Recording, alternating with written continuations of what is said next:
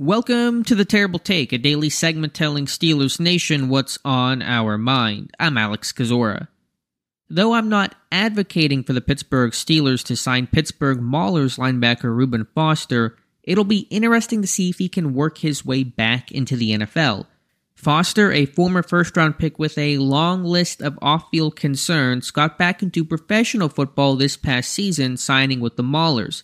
He put together a strong campaign, finishing second on the team with 53 tackles, despite playing in only eight games. He chipped in three tackles for a loss, an interception, and half sack, playing well in this weekend's championship game loss to Birmingham.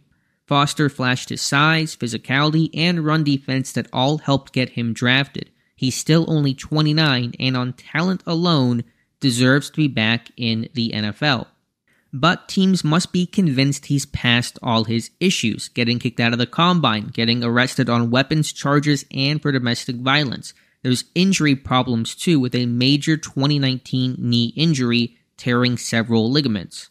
My guess is some NFL team will give him a shot. I just don't think it'll be Pittsburgh.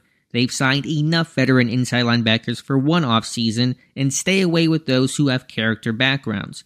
For years, it's not been in their nature to sign one of those guys with a checkered past, but I think Foster ends up in a camp, one last shot to play in the NFL. Be sure to follow us at SteelersDepot.com and check out episodes of The Terrible Take every day at 5 p.m. Eastern Time.